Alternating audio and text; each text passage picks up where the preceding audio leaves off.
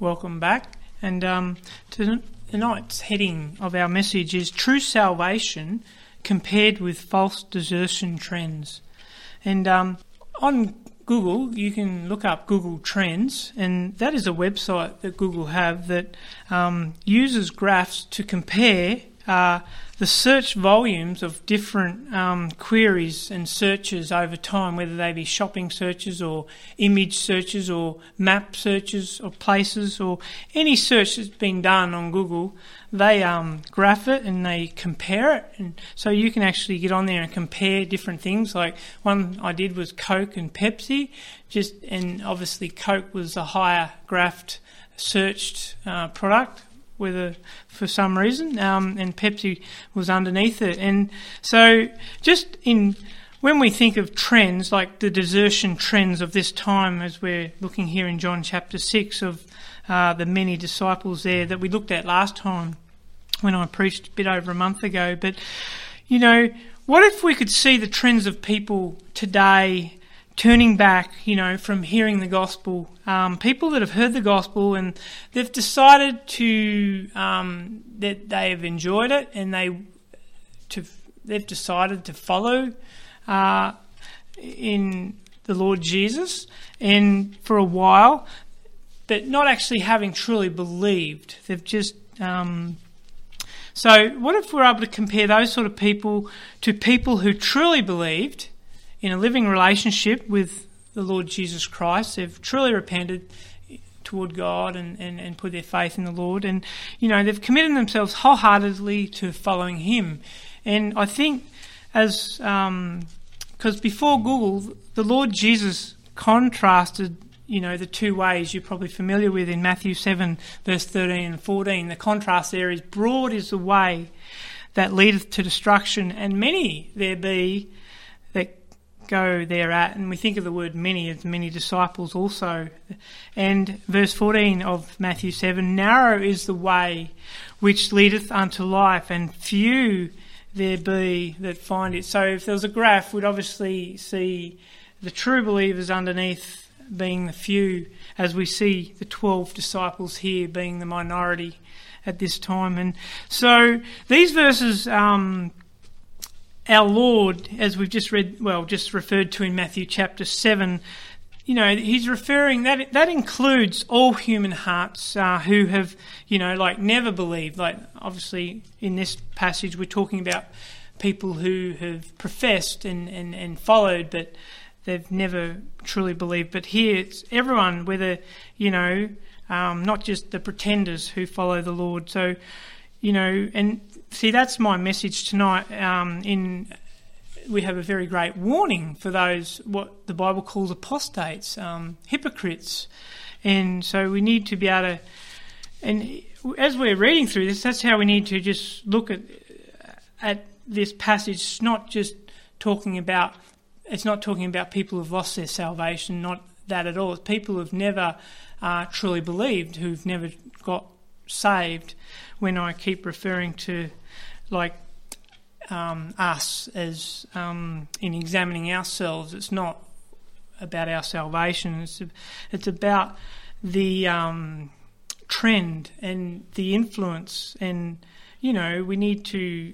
The Lord wants us to examine ourselves in that light that we are capable of such, you know, um, blasphemy against Him that we see in the world today. We we mustn't think that we're too high, or we're too settled, or we're too set um, in our religion, if you could call it.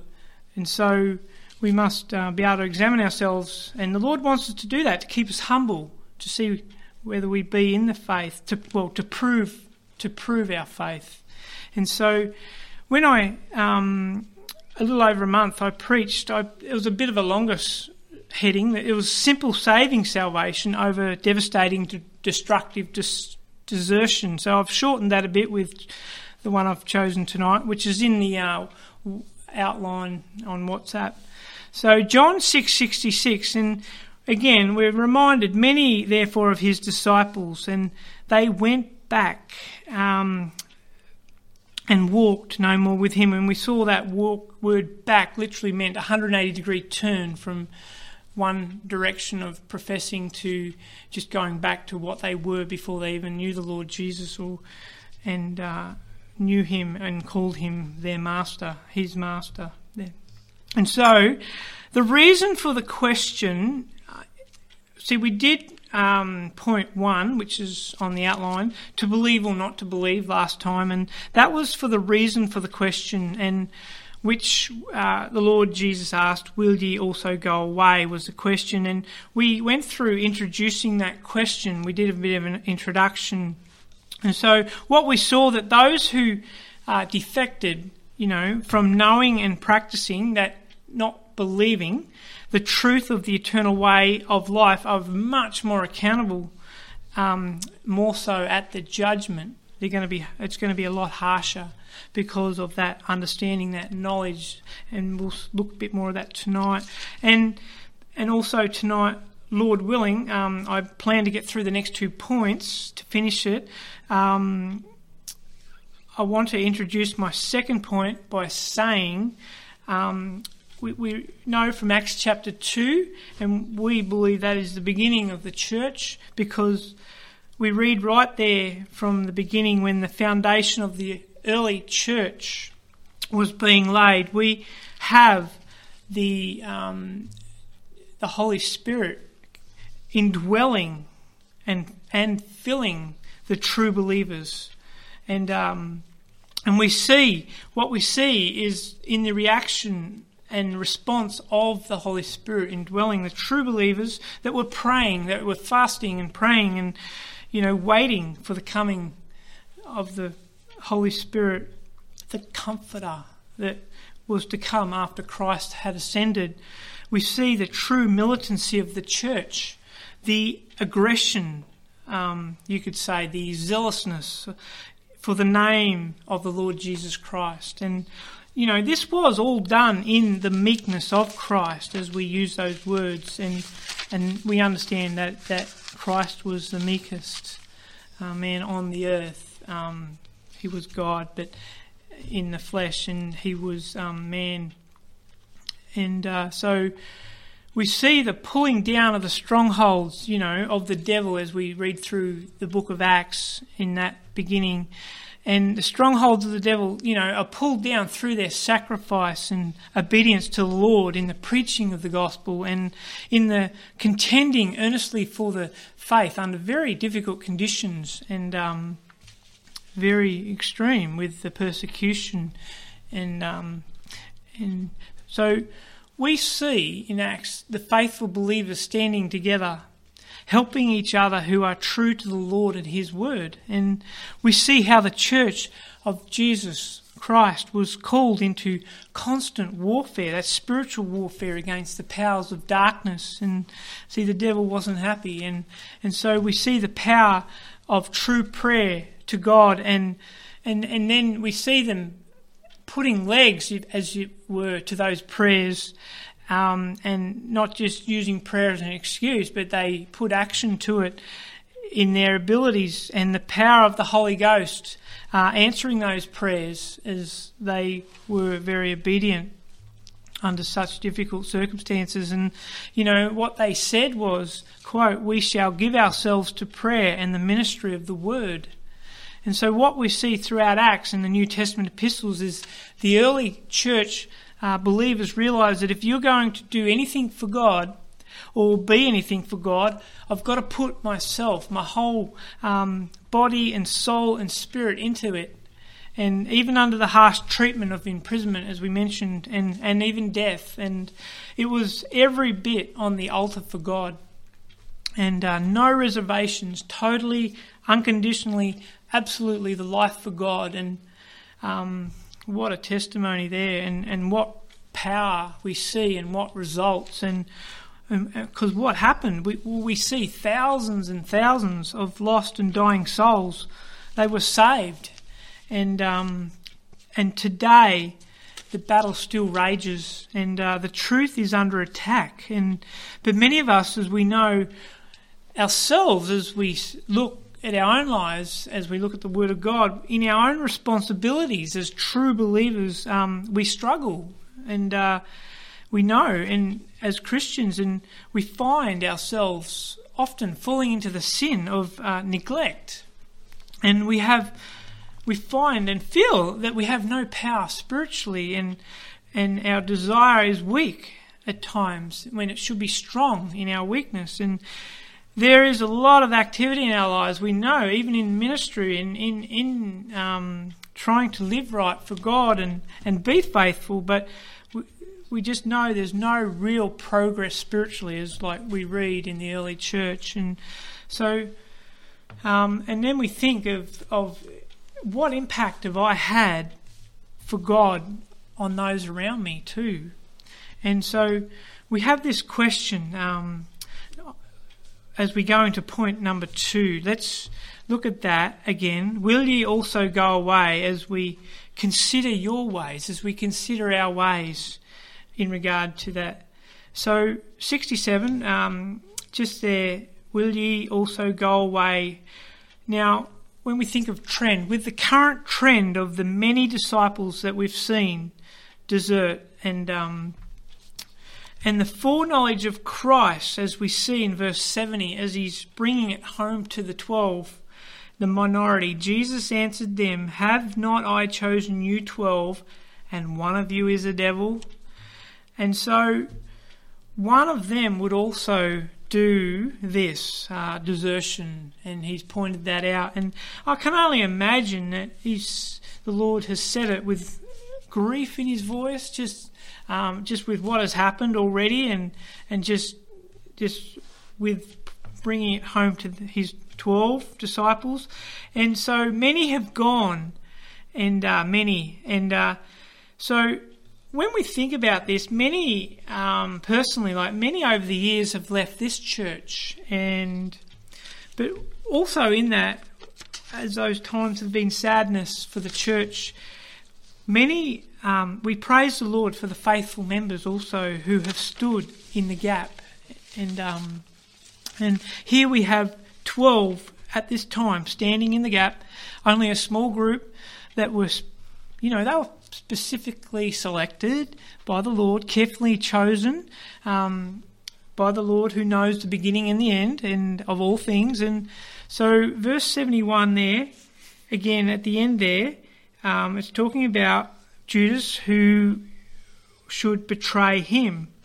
And the writer is saying here, being one of the twelve, because that had already happened when he wrote this, and and uh, John and and so, um, being one of the twelve, when we see that being one of the twelve, that was quite significant because you know this was the what we could call the apostolic uh, Bible college, and uh, a small group, but very unique. And so 70 there, one of you is a devil. And this is diabolos in the Greek, and it means adversary, that word devil there, which it usually is referred to Satan as our adversary. But we can see how subtle uh, the devil is. Craftily, you know, our enemy Satan, the deceiver, works his wiles um, upon the human heart and mind. And, you know, through this child of disobedience, we see now Judas. And, and you know, the other 11 had no idea.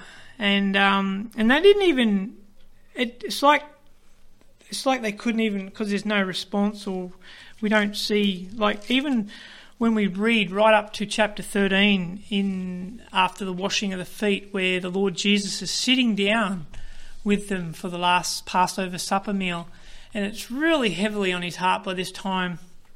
And so, um, and so we'll look at that in a bit, in more detail, before I get too far ahead of myself. But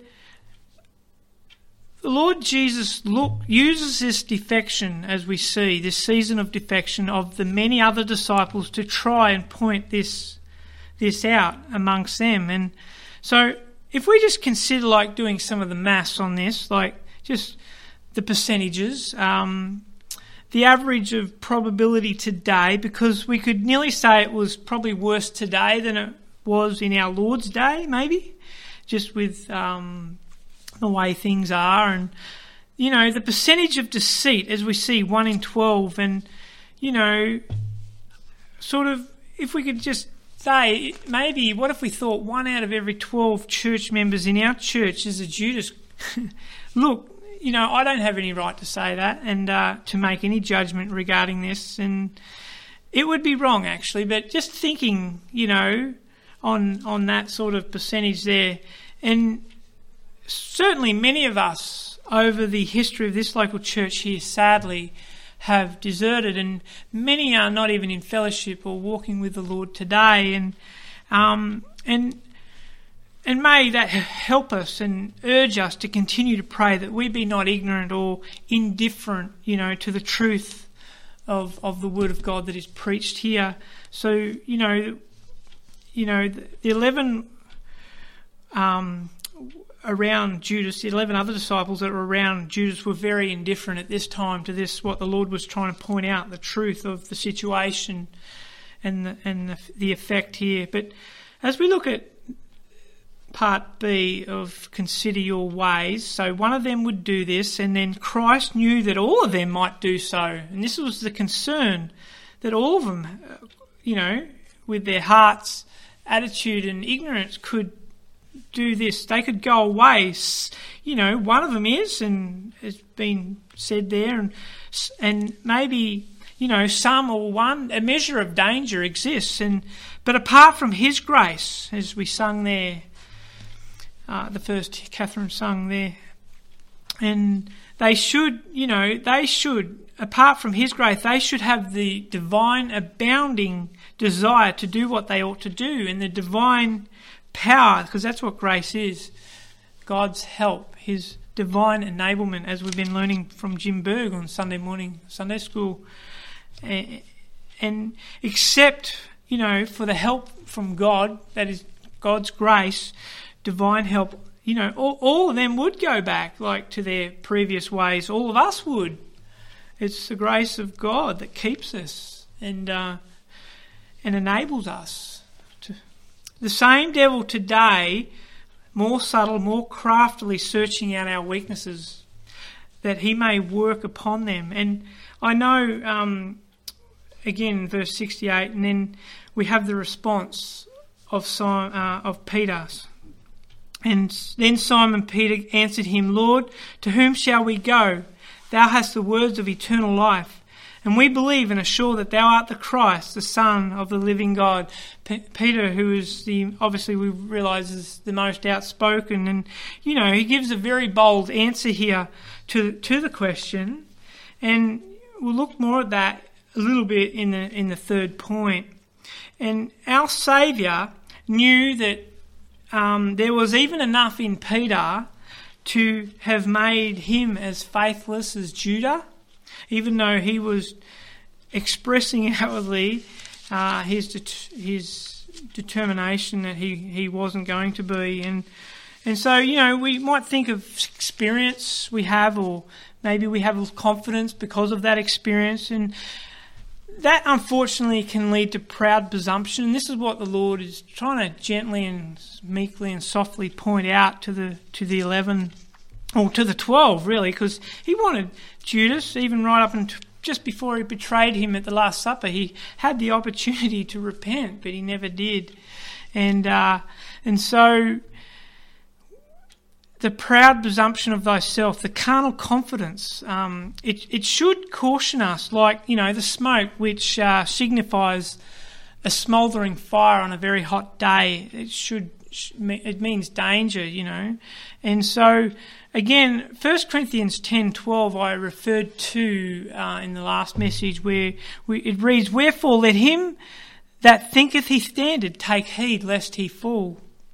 And so, Matthew 26, 20 to 25, when we I read there before, um, when just it's we're at the last it's the night well it's the night of Jesus' betrayal by Judas, the night of his arrest. And and so they're at the Last Supper here and and it wasn't till the last Passover meal, the night of our Lord's betrayal, you know, I can only imagine, again, as I said before, with the grief that the Lord is expressing in verse 21 there, that one of you shall betray me. And their response, they respond now because um, the Lord has really pressed it upon them, and they say, um, because the Lord's emphasizing this is a really serious matter, and the Word of God moves them to ask the question, the Lord Jesus moves them, Lord, is it I?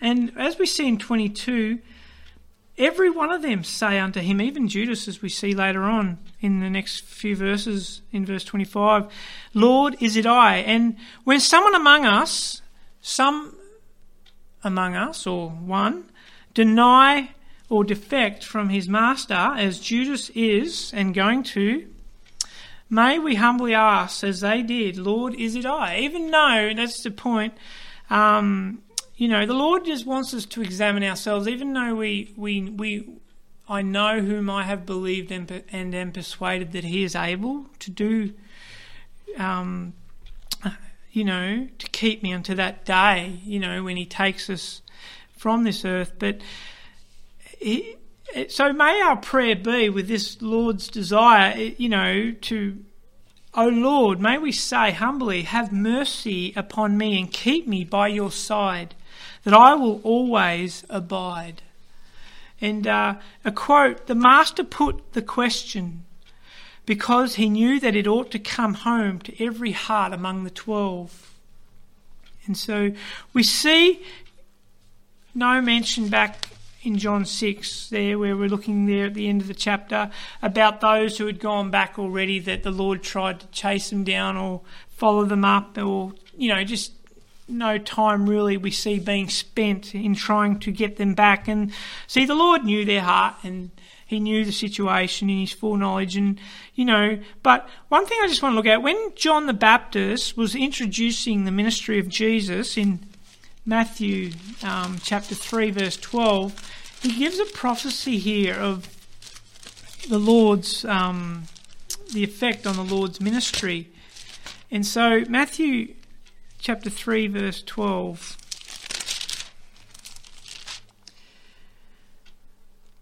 John the Baptist, whose fan is in his hand, and he will thoroughly purge his floor and gather his wheat into the garner, but he will burn up the chaff with unquenchable fire. So the Lord Jesus, we see with the you know the, his word and, and as it, it, was as we saw in the last message the doctrines and and you know the foretelling of going to the cross was just getting too much for those many disciples and it was the word of God is like a fan in his hand and you know it was it blew them away the chaff away the chaff was blown away the unbelievers the wicked and um, the apostates. And, you know, he will thoroughly purge his floor. And, he, and, and we see this. It was blown into the fire, we read there. And, you know, this speaks of the eternal judgment of God. And, and so this is what we see happening in the prophecy of John the Baptist about our Lord Jesus in his, in his ministry.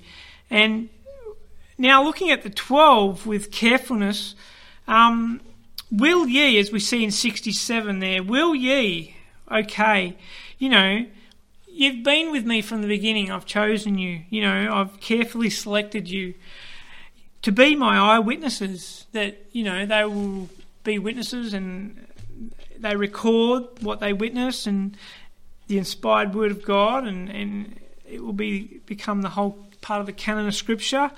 And you know, with the trials and the tribulations and the ups and the downs and the joys we've shared together. And for you, if you go away, it, it, it, will be sin. And, you know, and if you turn aside from what you know and what you've been blessed with, you're very accountable and you've been given much. And if you turn aside from the true and living way, we will, you know, we, even those of us who have heard and rejected will, will be without excuse. And if we deliberately go away from my Lord, as we would call him, my master, can I expect nothing but the hottest wrath of God forever? If if if you if one is to deny their Lord in this way, as we see um, the emphasis, I can say that the Lord um, never had, obviously, their heart in the first place. And this is brought out in Hebrews 10, chapter 10, verse 26 and 29. And uh, it says there to the Jewish believers, it's the Hebrews is written to, but it's it's talking about those who haven't believed, as I read this in that context. For if we sin wilfully, after that we have received the knowledge of the truth, there remaineth no more sacrifices for sins, but a certain fearful looking for of judgment and fiery indignation which shall devour the adversaries. He that despises Moses' law died without mercy under two or three witnesses. Of how much sorer punishment, suppose ye, shall he be through thought worthy who hath trodden under foot the Son of God, and hath counted the blood of the covenant wherewith he was sanctified, an unholy thing, and hath done despite unto the Spirit of grace. And I just want to read verse 38, and because it talks about in verse 31 in that context, it is a fearful thing to fall into the hands of the living God. Those who have had the opportunity of and have trodden the blood of Christ underfoot, and um, and it is a fearful thing. And so, verse 38 Now the just shall live by faith, but if any man draw back, my soul shall have no pleasure in him. That's not drawing back like um, losing your salvation, because we understand that's not the case here at all. It's people, as we've looked at the many disciples in that context and those who have never truly believed. And that's, I think the emphasis is on that because um, it's it starts at salvation, and if it is missed there, um, I mean, in in the gospel, like in in in that commitment and dedication to the Lord, if it's missed, it it's like it just gets worse, and and a snowball effect where it ends in tragedy, like we see in sadness, and so it what we're seeing is it requires this judgment of this nature for this sin of um, is an awful wrath of God's punishment, and so it should really stir our hearts into.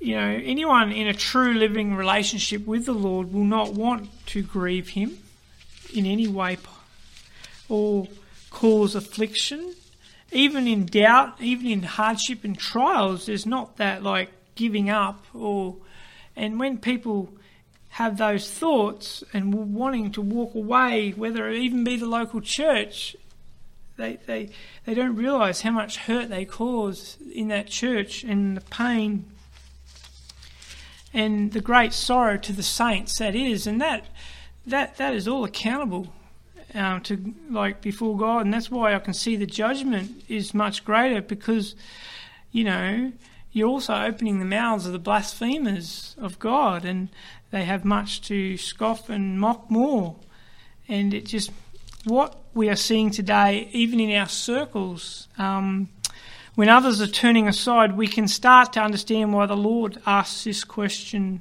It's five words, will you also go away? And there's much in that, in that question because apostasy, in another point, is very contagious.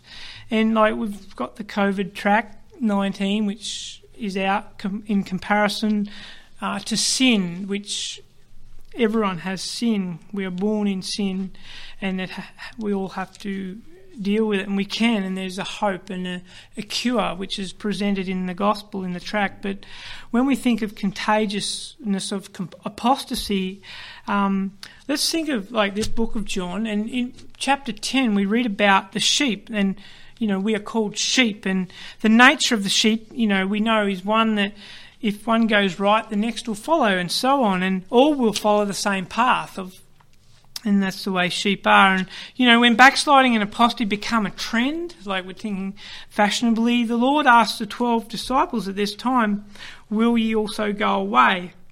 And so, in this contagiousness, because, you know, even in my short experience in this church, pastor after pastor I've heard, even in our own circles, and missionary after missionary, um, member after member, we see have we've seen many turn aside uh, to, you know, a change of doctrine or a modern thought or just living in sin, just leaving the ministry in.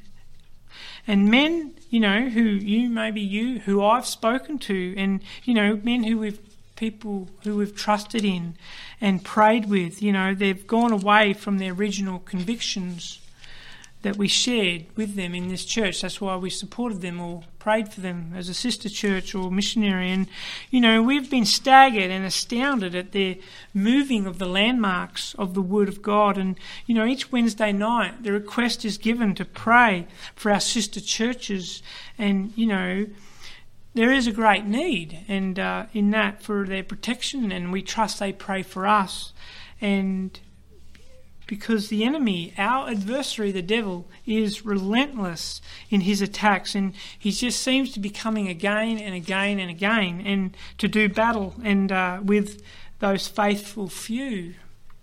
And uh, he seeks, you know, to turn believers away from doing the will of God and and he's trying to tempt believers into sinful thoughts, words, and deeds to render them powerless, to unusable for God. And so, you know, the devil would be happy if only, you know, if we were a church that only had a form of godliness and we just denied the power of God through our sin, he would he would just leave us alone. But no, because, you know, he wants to bring apostasy into the faithful fundamental church and um, and so we've got to more so in this warning earnestly contend for the faith and and you know desire strongly to finish well as we are reminded because we're going to be accountable for that as well. We need to be aware of that in our knowledge of truth. And so, third point, and just finishing on the last point, to know God's gracious will. And, you know, the answer Peter gave, as I said, in verse 68 and 69, uh, to whom shall we go? He said to the Lord Jesus. Um, and that means, you know, go back. Like, like, that is not what we want to do. We just that we want. And uh, so to Peter, you know, it, the idea seems repulsive, and which, you know, t- Peter, in his expression, does not tolerate the idea of going back. And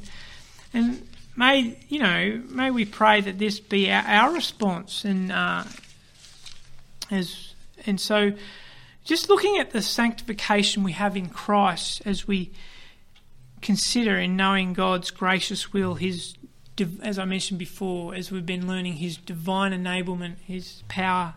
And, uh, you know, sanctification, we've learned that means being set apart for God's holiness, His, um, His use. And, you know, before we came under the conviction of the gospel, we were deceived and blinded to the way that is the truth of eternal life by Satan. And, and many people don't even they're not even aware of that. And we were so blinded, we weren't even aware, you know, that the enemy existed. And so, but God in His mercy allowed, you know, me and those of you, you know, us who have believed truly, some way to hear the preaching of the gospel of the Lord Jesus Christ by believing that Christ suffered and died, completely paying the punishment for my sins through his own life's blood, and now in repentance toward God and um, of my sin and putting my faith in his son's sacrificial death on the cross, God, by his free saving grace, saved me from hell and the lake of fire. And, uh, you know, and that would, if I had gone down that path, if we, like the lost are who don't believe, you know, they are ending up for being eternally separated um, from God into outer darkness when they die. And, uh, and that is complete furthest from God you could ever be, the outer darkness. And this, you know, and this um, secure, solid salvation that I have in Christ, being born again, is my positional sanctification in Christ, and it's unmovable, and we we have great hope and security in that. And then, secondly, when we are saved from our sins, eternal consequence we still have that old sin nature in our fleshly bodies. And so there is a temptation to sin by the world, the flesh, and the devil. And God's word tells us that the blood of Jesus Christ does cleanse us from all sin. And so we can confess our sin to God and when we come under the conviction of sin through the preaching of his word and by you know through the holy spirit and uh, this is you know why it is important to be reading the word of god and hearing it preached in a good Bible believing church after you're saved. And so God has promised in that when we confess our sin to forgive us our sin and to cleanse us from all unrighteousness. And, you know, when we keep these short accounts with God, we keep a restored, continuing fellowship with Him. And, you know, this allows us by His grace, His divine help, to overcome our weaknesses and uh, and to recognize them and to respond the right way to them as we uh, grow in the faith. And so, you know, those things that are that, that cause us to lust in the flesh or the lust of the eyes or the pride of life. It this uh, progressive is um, sanctification is putting off the old nature and, and putting on the new Christ likeness. And you know that chorus. Um, Little by little, inch by inch, by the yard is hard, by the inch what a cinch. Never stare up the stairs, just step up the step, little by little, inch by inch. And this describes our progressive sanctification really well. And I like the verse growing in Christ takes work every day, reading your Bible and learning to pray. Build godly habits, seek help divine, little by little, one step at a time. And, you know, this is my living a life growing in Christ. And and thirdly, the third step of my sanctification is completed by God when He thinks I am ready for heaven and He promotes me to glory, and I will be with Christ and be like Him, and I am perfected in Christ. And we call that our glorification in sanctification. And um, and so, Second Corinthians chapter nine verse eight, we read, "And God is able to make all grace abound toward you." That ye always, having all sufficiency in all things, may abound to every good work. And we learnt on the Sunday morning Sunday school at Jimberg that good work is God's will, uh, doing God's will through God's help, doing it God's way. And so um, we are born in Him we grow like Him and we become like Him. And this is our sanctification and service for God. And, you know, our service is telling people about Him. And it's our way of life too, our manner of conversation, the way we react, the way we minister and to the different people we have around us, our families and different um, relationships. And so Romans 8 35 to 39 sums this up very well when we consider now who can separate us from the love of God which is in Christ Jesus our Lord. And shall tribulation or distress or persecution or famine or nakedness or peril or sword? As it is written, For thy sake we are killed all the day long, we are counted as sheep for the slaughter. Nay, in all these things we are more than conquerors through him that loved us. For I am persuaded that neither death nor life, nor angels, nor principalities, nor powers, nor things present, nor things to come, nor height, nor depth, nor any other creature shall be able to separate us from the love of God which is in Christ Jesus our Lord. And so, with Peter's response there, as we just consider that again, um, we should truly believe that too, as he professed there, that we have nowhere else to go. To whom shall we go? And that we have no life apart from Christ because thou art the words, thou hast the words of eternal life.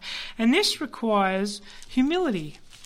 And uh, 1 Peter 5 5, it says, God resisteth the proud, but giveth grace to the humble. He gives that divine help, that enablement to the humble. And uh, we humbly resolve by the Spirit's power to abide in thee. We think, okay, now we're just thinking when we're thinking about who can separate us from the love of God, we let's think of the extreme cases now.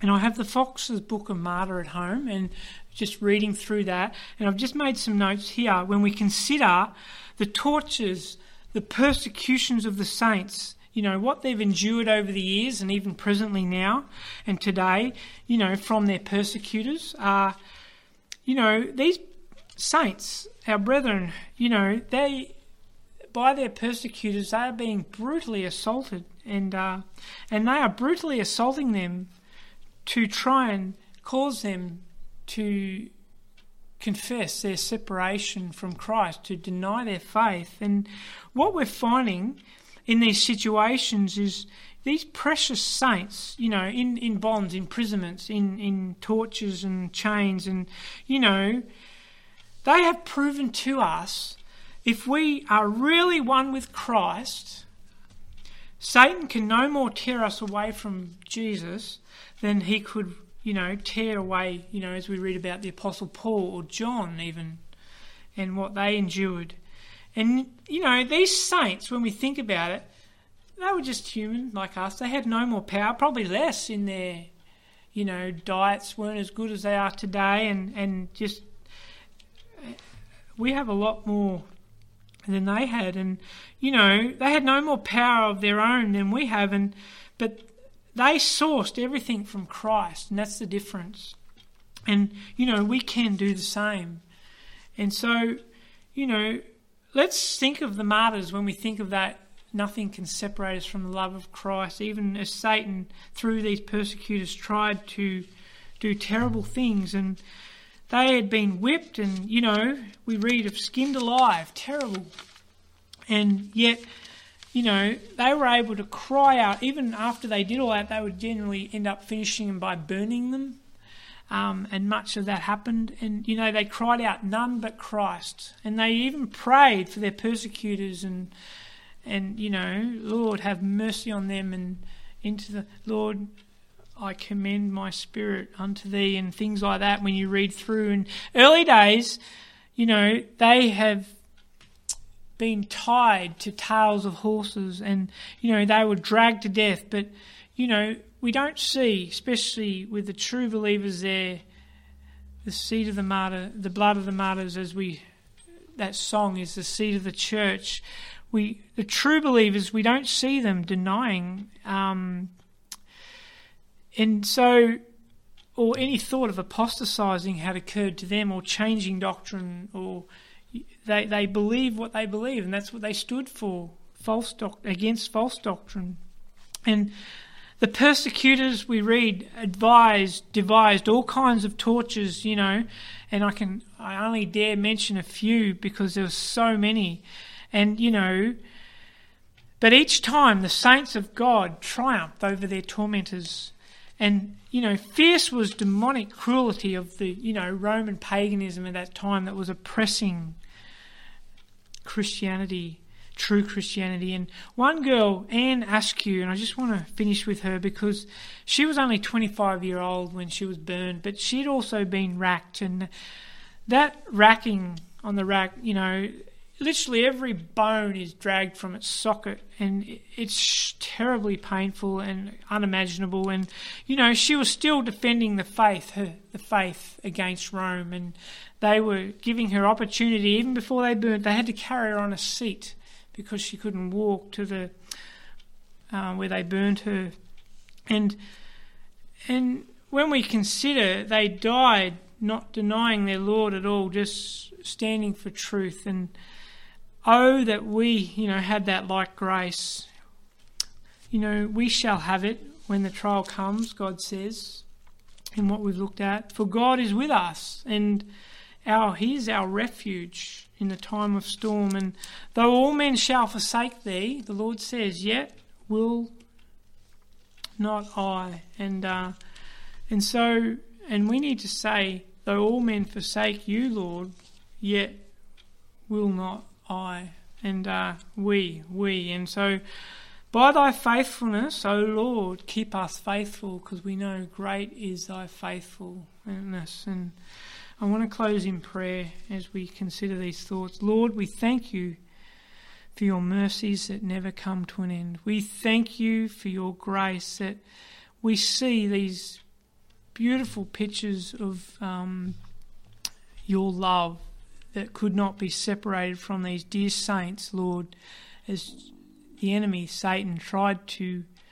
tear them apart, literally, physically, and mentally, and Lord, we thank you that they were able to stand on the rock and you were never moved, Lord. You promised that you are secure and um, and they had that wonderful assurance of heaven and being in glory with you after they had died and been killed, Lord. So we thank you and pray that we will consider your words today and the situation there and what we see today in our own churches and society. And Lord, we do pray that we will continue for the sake of the gospel and souls that are lost. Remain faithful so that the power can be there for them to be affected with that glorious light that can shine in their heart, Lord, and give them the peace and the presence and the Lord the salvation that they can call upon. So we pray these things now and help us to continually abide in Thee, Lord, and to confess our sins of neglect and, Lord, those areas that we have neglected and uh, are weak in that are not pleasing to you, Lord, we pray. We ask these things now and we give you thanks for your forgiveness for the precious blood that cleanses us from all sin, Lord, for the sacrifice and the suffering, the greatest of all that you made for the sin of the world, my sin and our sin, Lord. We pray and commit this unto you now as we go away rejoicing. In Jesus' name, amen.